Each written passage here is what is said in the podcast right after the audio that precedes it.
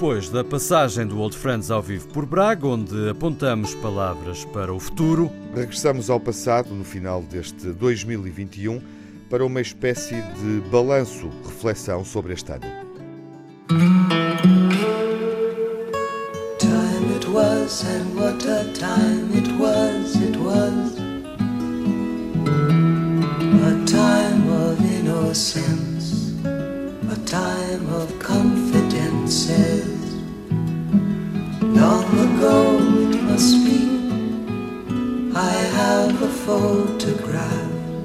Preserve your memories, they're all that's left you. Estamos cá para o último encontro do ano, um momento de reflexão. É habitual que podemos prolongar ainda na transição para 2022. Este é o segundo ano, ano 2, vivido em pandemia, e esse facto condiciona a reflexão que podemos fazer, obviamente, muitas das reflexões, dos balanços que se fazem no final deste 2021.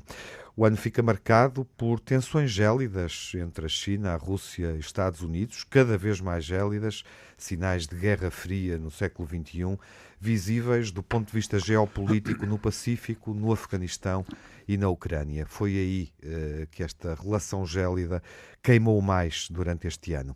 Em Portugal, a crise política que se abriu é um dos factos do ano. Pela primeira vez, um orçamento de Estado não foi aprovado pelos partidos representados na Assembleia da República, suscitando eleições a meio de uma legislatura e que estão marcadas para o primeiro mês do próximo ano. Figuras do ano, enfim, olhamos para a Time, é uma referência, para muitos uma bíblia, mas é inevitável fazê-lo. Elon Musk, o empresário, o homem mais rico do mundo, agora é assim, ele não tem uma casa, uh, coloca satélites em órbita, utiliza energia elétrica para dirigir um automóvel que, além de não necessitar uh, de combustível fóssil, quase não precisa de um motorista. E Elon Musk vai, de resto, marcando a agenda política no final deste ano 2021, em confronto, claro, com o presidente Joe Biden, que poderá ser outra figura do ano, por boas ou más razões, tendo em conta que este 2021 é o ano em que Biden exerce o mandato de forma plena. Podemos olhar para o Prémio Nobel da Paz, é inspirador. Em 2021 foi atribuído aos jornalistas eh, Maria Reza das Filipinas e Dmitry Muratov da Rússia uh, e a Academia Nobel, uh, o Comitê Norueguês do Nobel, salientou que eles fizeram esforços relevantes para salvaguardar a liberdade de expressão essencial para a democracia e também para uma paz duradoura. No fundo, estão aqui alguns temas uh, sobre os quais fomos refletindo nos nossos encontros. Podemos acrescentar nas figuras uh, Angela Merkel a cessar funções, em Portugal Gouveia Melo, gerindo uma vacinação que é um caso de sucesso no mundo inteiro, factos óbvios, a cimeira do ambiente, a tomada de assalto do Capitólio, aqui em Portugal, uh, o resultado eleitoral na autarquia de Lisboa. O ano que começou, já agora, uh, o balanço deve levar-nos até ao primeiro dia do ano com uma perda maior. Carlos do Carmo está ausente das nossas vidas desde o primeiro dia de 2021. Olá, meus caros. Manuel Sobrinho Simões, viva. Olá, olá.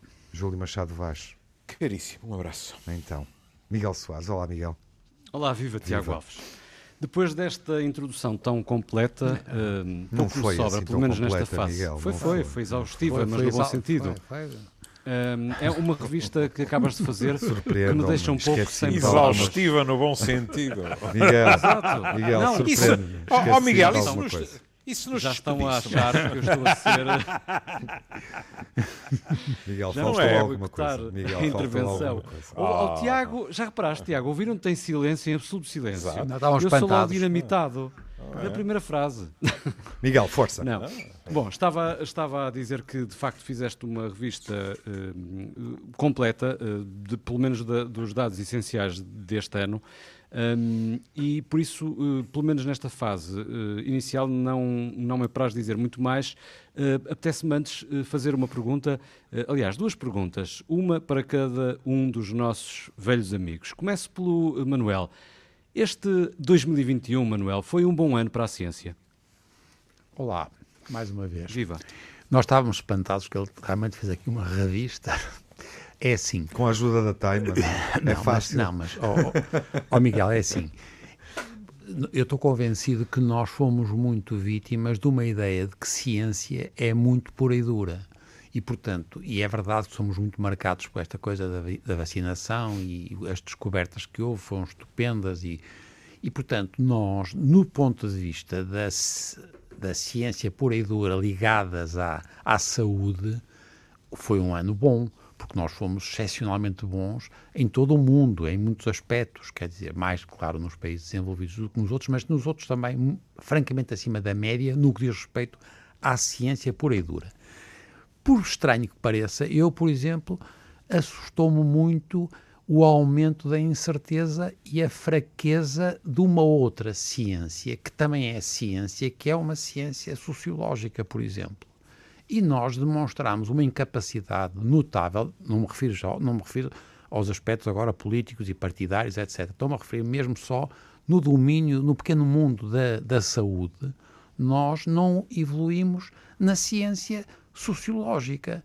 Nós evoluímos pouquíssimo na psicologia social, nós evoluímos pouquíssimo na sociologia do comportamento e, portanto, por estranho que pareça, é extraordinário como é que nós desenvolvemos tanto a nossa capacidade muito técnica e de fazer coisas e fazer coisas que são estupendas e dificílimas e, ao mesmo tempo, nós não resolvemos o problema do ser humano.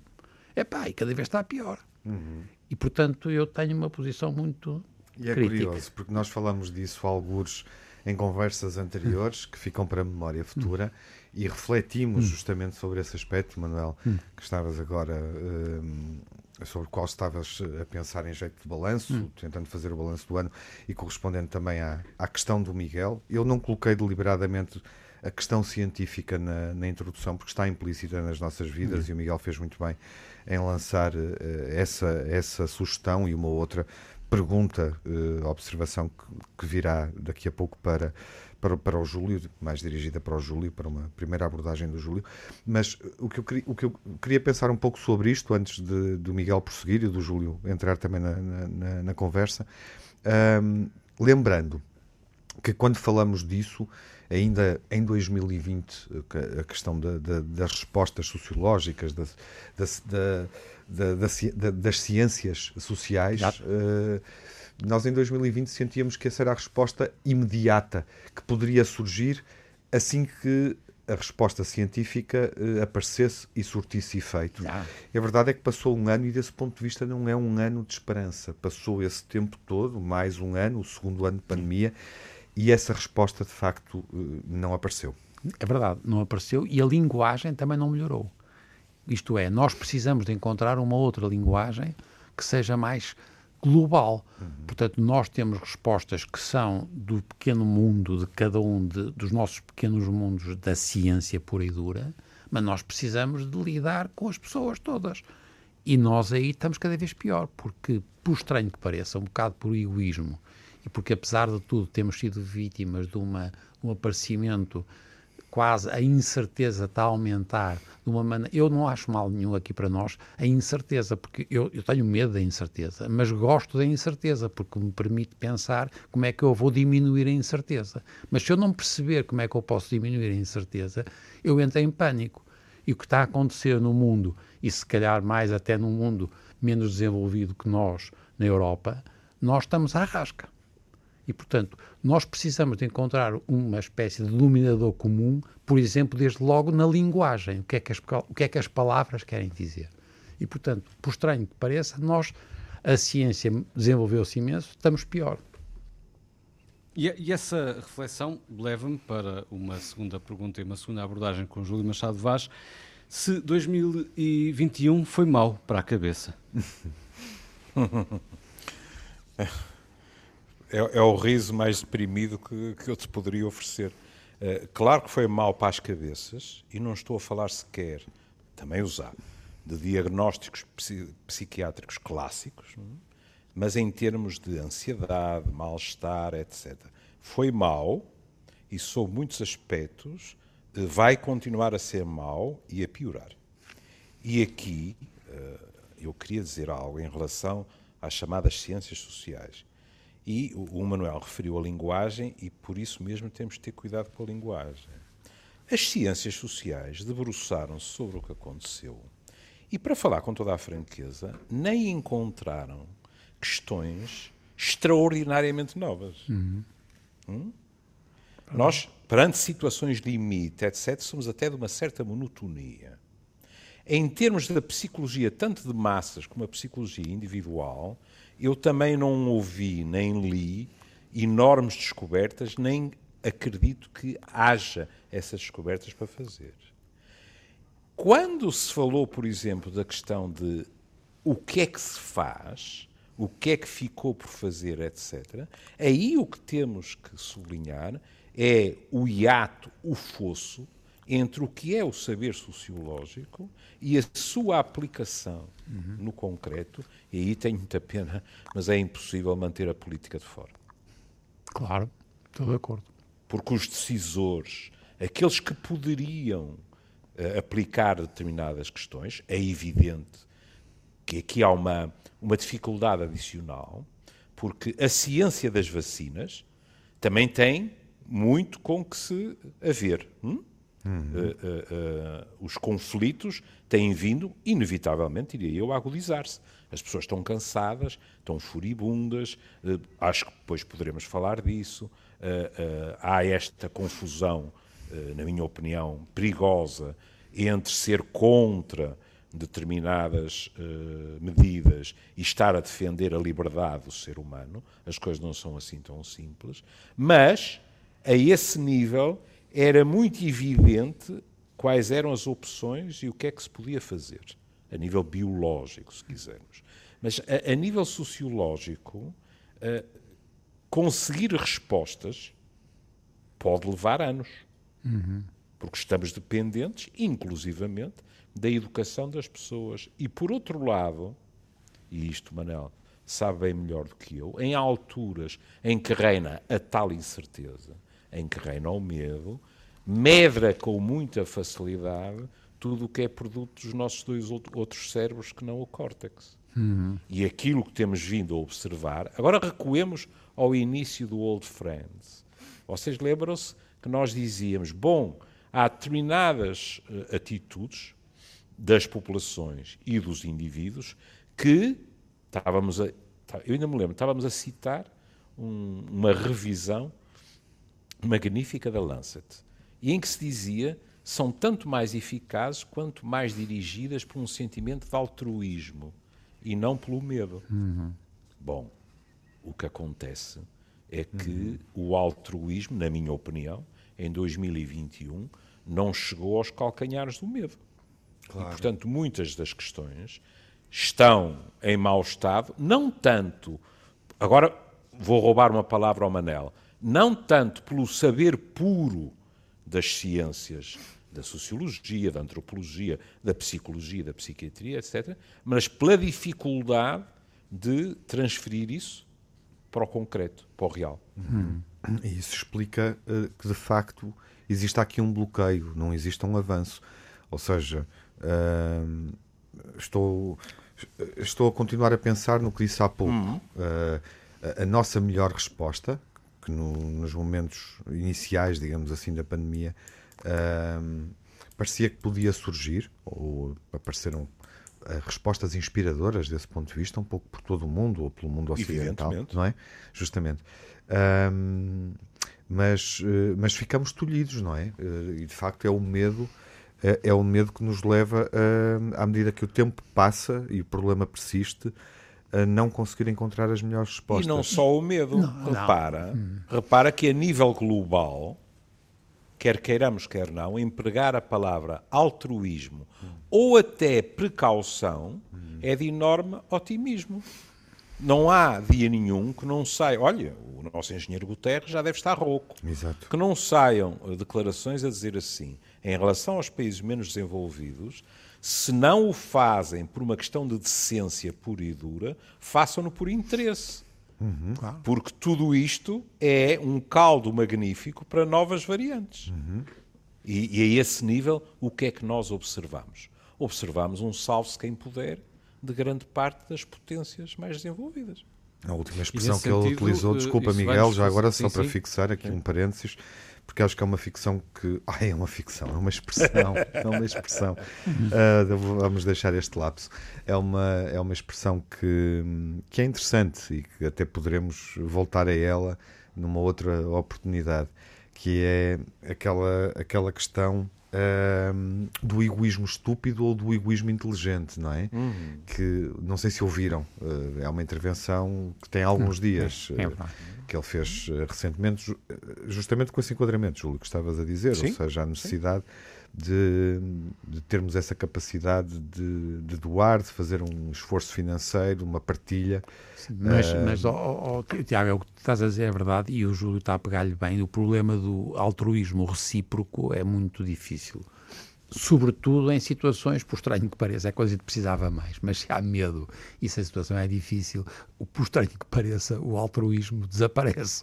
Porque, apesar de tudo, no, no componente do chamado altruísmo recíproco, é uma situação que é mais fácil quando está, as pessoas estão bem dispostas. Quando as pessoas estão muito mal dispostas ou muito assustadas, elas ficam-se mais à rasca. E nós temos dois problemas. Na saúde, concretamente, nós temos um problema porque as coisas estão piores na saúde.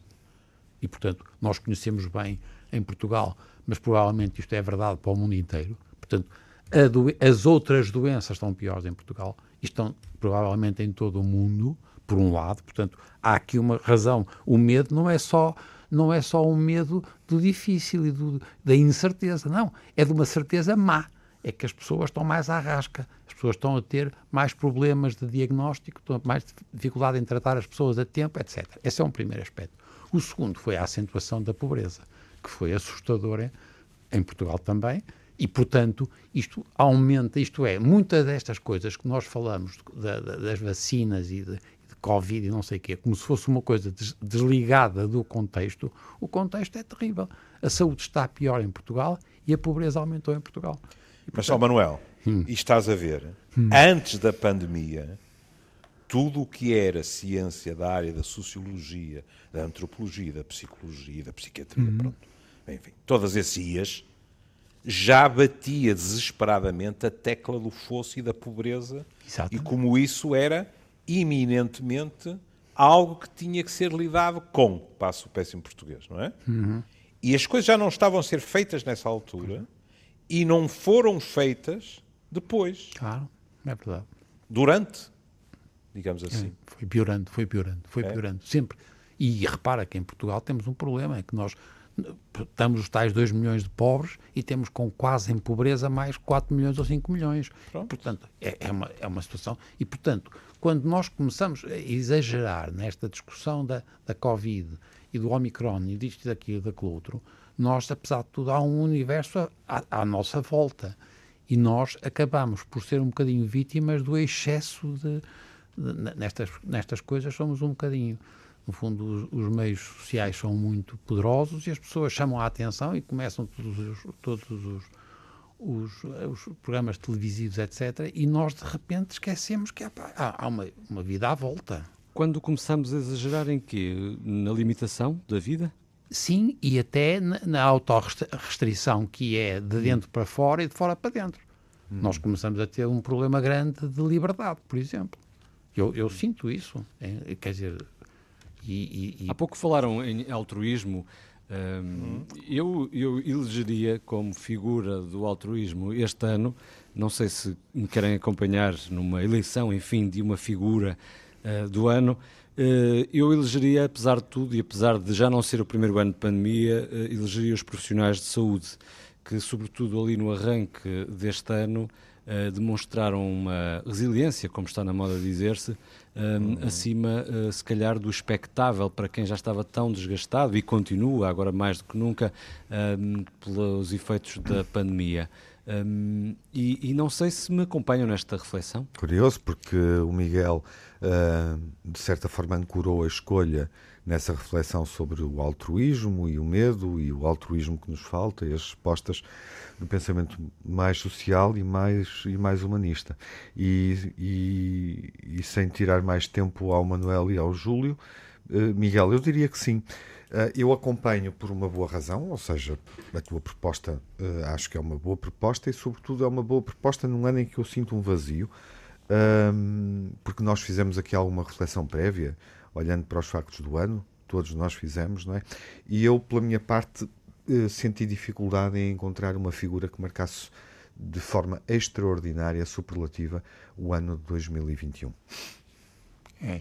Pois, uh, uh, uh, Manuel, não, não sei se te interrompo. Não, não, não, não, começa tu. Não, pronto. pois, eu, eu vou falar de uma figura ordinária, não extraordinária. Hum, hum, claro, mas, mas, estou de acordo com isso. mas queria simbolizar numa pessoa de que eu não conheço o nome, que não sabia quem eu era, não me reconheceu, o que também cada vez é mais frequente nas faixas etárias mais jovens, tem toda a lógica, não é? Mas eu simbolizaria uh, na senhora enfermeira que me deu a dose de reforço. Por o que ela estava a fazer, mas também porque às 11h30 da manhã tinha um ar de profunda exaustão.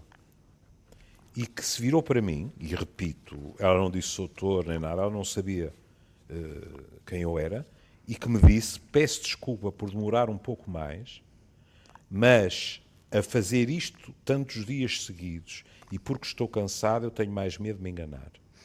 E, portanto, o procedimento foi revisto, digamos assim, ao pormenor. Mas na direção do que o Manel dizia, que é não podemos afunilar a nossa abordagem, eu sublinharia também, falando de todos aqueles que mantêm este, este país à tona, os professores Tivemos uh, reportagens nos últimos dias, enfim, talvez na última quinzena, sobre os professores com situações terríveis de gente a ganhar 8 euros por hora, a não ter o seu trabalho de avaliação e de preparação sequer remunerado e também em profunda exaustão. E como estas profissões, outras. Lembro que o ano passado falámos de toda a gente que eh, continuou com a recolha do lixo, os ajudantes de todas as. aqueles que, no fundo, nem sequer tiveram a opção de dizer, o ano passado sublinhámos, fico em casa. E é a todos esses que nós devemos que um país que, isto indo ao encontro, como Manuel disse, uh, mesmo assim uh, tem que se abrir mais. Eu, eu, chamaria a atenção, por exemplo, que a questão da, da variante Omicron, que evidentemente me preocupa, mas, Manuel dirá se eu estou a dizer uma terrível asneira, na altura em que ela é descoberta e em que se diz há X casos, etc., na minha modesta opinião, estar a fechar voos, cancelar voos, fechar fronteiras, etc., já não valia de nada. Porque era evidente que ela já se tinha espalhado. E isso cria situações humanas e até políticas que acabam, na minha opinião, por ser muito mais complicadas do que as questões uh, uh, epidemiológicas. Como, aliás, depois se viu. Porque as respostas foram completamente descoordenadas, não é? é? Mas voltando ao que eu estava a dizer, não é? Nessa minha colega profissional de saúde, eu homenagearia toda a gente que mantém este país, pelo menos, num funcionamento de cotidiano aceitável. Oh, eu estou de acordo com. Acho que o Júlio foi, foi bom ter, no fundo, esticado. Por um lado, uhum. é verdade, o pessoal da saúde foi espantosa. Foi espantoso no primeiro ano, foi um espanto. E, e, nós não percebemos que, que, eram tão espantosos e infelizmente esta coisa não está a ser devidamente recompensada e vamos ter chatices por causa disso. E o mesmo se passa em relação ao ensino e aos professores e às escolas e ao ensino. Portanto, se nós, nós portanto, temos sempre também eh, esta coisa da justiça é sempre também enche mais o olho, mas, pelo amor de Deus, o, o, o ensino, a educação, as escolas e as estruturas de saúde são muitíssimo mais importantes, por, por estranho que pareça, as, as, os problemas da A, B ou C na, no que diz respeito à, à justiça.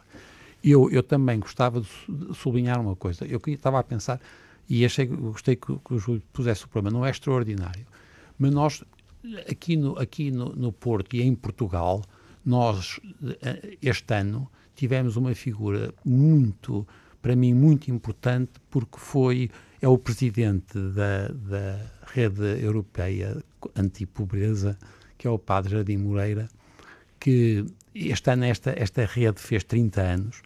Isto foi feito em 91 com o Joc, eh, com Dador, em, em Bruxelas. E o padre Jardim Moreira bateu-se muito sempre por esta coisa de a gente perceber que a, a, pobreza em todo, em Portugal e em toda a Europa era um problema que é um problema gravíssimo. Uhum. E o tem muito interessante, porque ele ainda por cima fez este ano 80 anos, o que também tem, tem graça, e ele foi pároco de, de duas de duas, de fundo de, de, São Nicolau e da Vitória, portanto, junto à Ribeira, portanto, uhum. zonas muito pobres, e, e, percebeu muito bem qual era esse o valor. Mas eu, eu que trabalho com ele perifericamente, nós temos um grupo que chamamos os Amigos de, de, do Padre Jardim. Por exemplo, é muito interessante quando a gente percebe que fala com as pessoas a propósito do altruísmo que vocês estavam a falar. E às tantas ele disse: Ah, eu, estes agora, durante a pandemia, que havia, o Porto estava desértico, era frio, e o Padre Jardim ia e andava a apanhar pessoas que eram sem, sem abrigos e levava-os para pensões.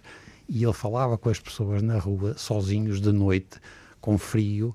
E esta ideia das ações concretas, individuais, pequenas, que não, porque as outras que estás a dizer são importantíssimas, as tais decisões políticas, ah pá, vamos fechar os, os voos, vamos fazer, sim senhor, são as tais coisas das florestas.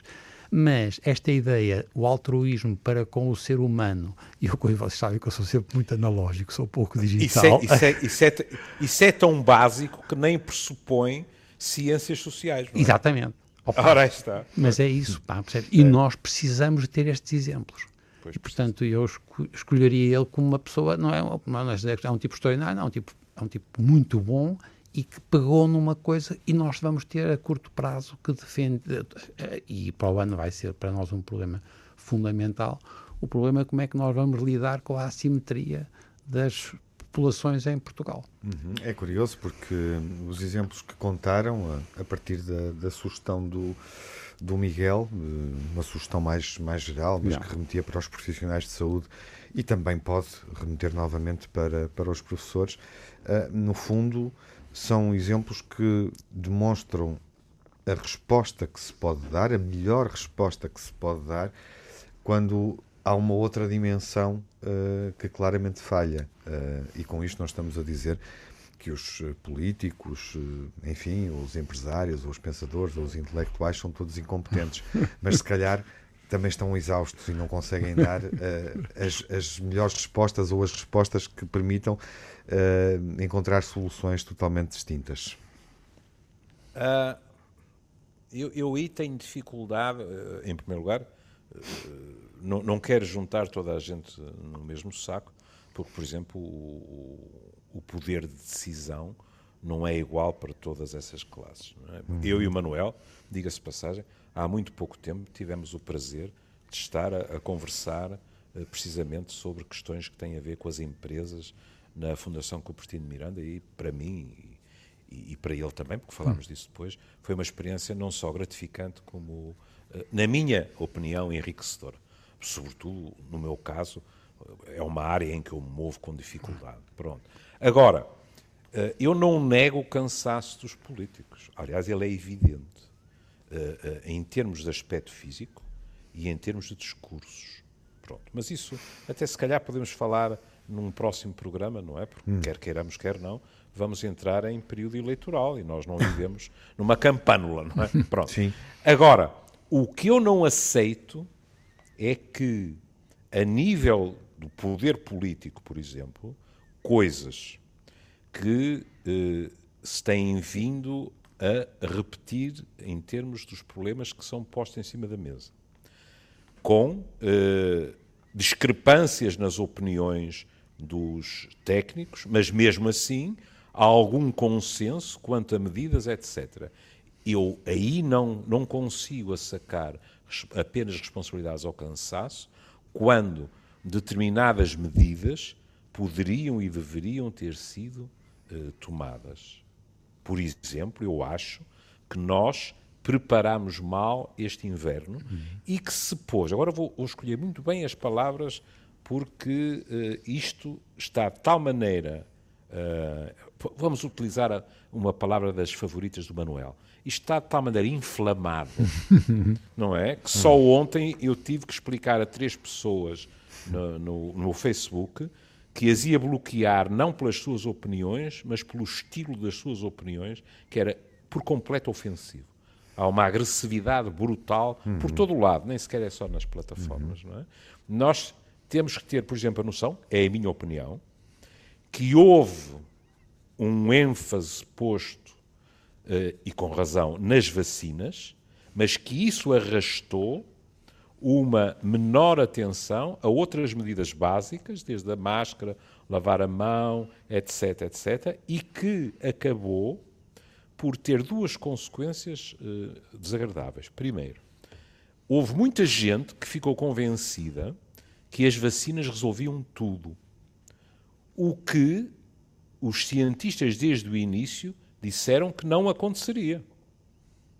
Por exemplo, nós encontramos com facilidade nas redes sociais pessoas a porem referências do género. No mês tal, morreram não sei quantos que estavam vacinados e não sei quantos que não estavam vacinados. Isto é intelectualmente desonesto. Porque aquilo que está em causa são os números totais, é a idade das pessoas e a noção que num país como em Portugal, em que há uma percentagem brutal de vacinados, é evidente que os vacinados também morrem, porque a vacina não impede sempre a morte. Sim. Pronto. E isso é fundamental que seja passado. E a nível da informação também, eu, eu lamento muito dizê-lo, mas com a questão, por exemplo, agora no, no fim do ano, de quantos dias em casa para este grupo ou para aquele, com a questão da própria variante Omicron, etc., nós voltamos a ter algo que é muito complicado nestas situações, que é uma flutuação no tipo de informação oficial. E isso é fatal. É fatal porque aumenta desnecessariamente a incerteza das pessoas. É de longe preferível dizer uma frase tão simples como ainda não sabemos. E, por outro lado, é entregar de bandeja armas a todos aqueles que querem Fortalecer eh, pura e outros simplesmente argumentos. fortalecer Claro. outros argumentos. não é?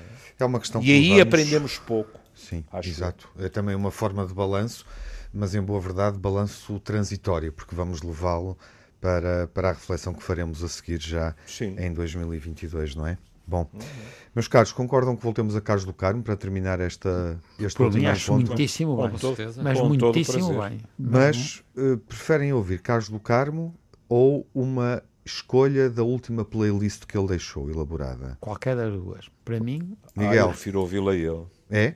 O Júlio já se, calhar, se calhar isto é primário, mas Estou prefiro sempre ouvi-lo a ele. estou com o Júlio. Muito bem. É com Carlos do Carmo que encerramos o ano eh, e os nossos encontros eh, até 2022, meus caros. Até para lá. ao ano. No teu poema existe um verso em branco e sem medida, um corpo que respira, um céu aberto, janela debruçada para a vida. No teu poema existe a dor calada lá no fundo, o passo da coragem em casa escura e aberta uma varanda para o mundo. Existe a noite, o riso e a voz refeita à luz do dia, a festa da senhora da agonia e o cansaço do corpo que adormece em cama fria. Existe um rio, a sina de quem nasce fraco ou forte. O risco, a raiva e a luta de quem cai ou que resiste, que vence ou adormece antes da morte. No teu poema existe o grito e o eco da metralha, a dor que sei de cor, mas não recito, e os sonos inquietos de quem falha. No teu poema existe um canto-chão alentejano, a rua e o pregão de uma varina e um barco assoprado a todo pano. Existe um rio, o canto em vozes juntas, vozes certas, canção de uma só letra e um só destino a embarcar no cais da nova nau das descobertas. Existe um rio, a sina de quem nasce, fraco ou forte. O risco, a raiva e a luta de quem cai ou que resiste, que vence ou adormece antes da morte. No teu poema existe a esperança acesa atrás do muro. Existe tudo mais que ainda me escapa. E um verso em branco à espera do futuro.